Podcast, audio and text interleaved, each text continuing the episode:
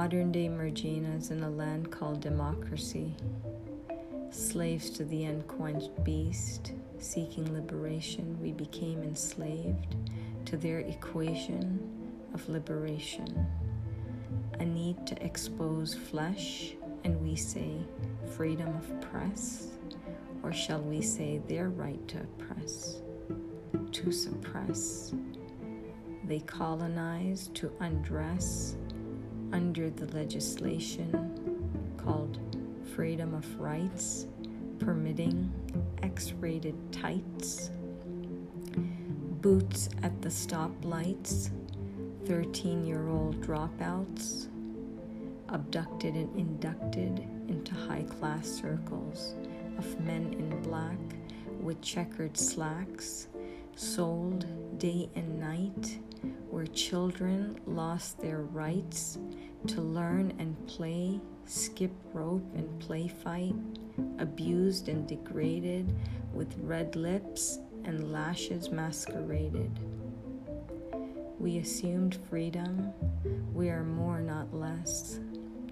Removing a headdress led us to this mess. Worse than Ayyam al Jahiliyyah, we became executive sex kittens with iPhones and shaded palettes, plastered and contoured, unbreathable skin, and you say freedom, rather suffocation. You forgot your right to question these distortions of us women, a natural desecration to our natural disposition. We came not to appease their standard of false perfection. We came not to appease their standard of false perfection, white supremacy, gender inequity, racial audacity, where lighter is brighter and a shape defines your worth. This is absurd. A nation of women craving cosmetic alteration once again to please the tease of men, and you claim freedom. The need to stay thin, starved from within, dismantled beauty, decided and devised by ill intended men who live in perversion, white collared pedophilia, societal subversions, drug addicted nations. You say this is liberation from Islamic fanaticism? Think again, sister, you're in delusion from Western illusions that you bought into, sold by the media to create mass confusion of mental pollution.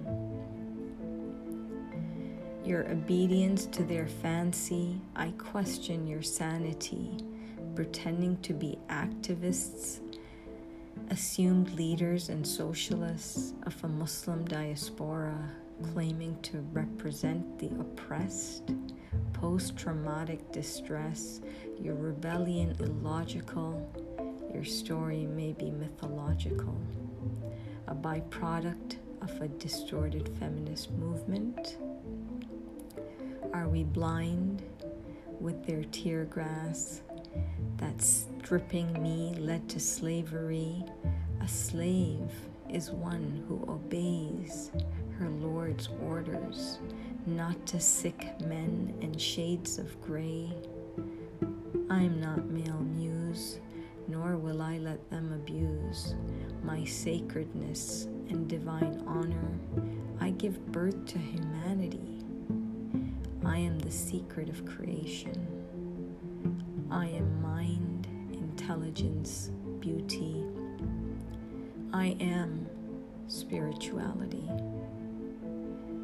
Yet I choose not to be their extramarital affair, eye candy, or everyday fantasy. I am liberated, not subjugated.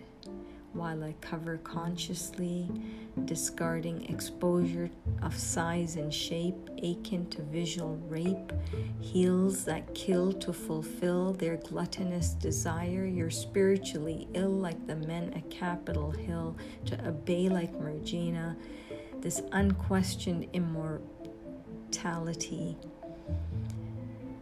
this unquestioned immorality of objectifying women as carnal deities.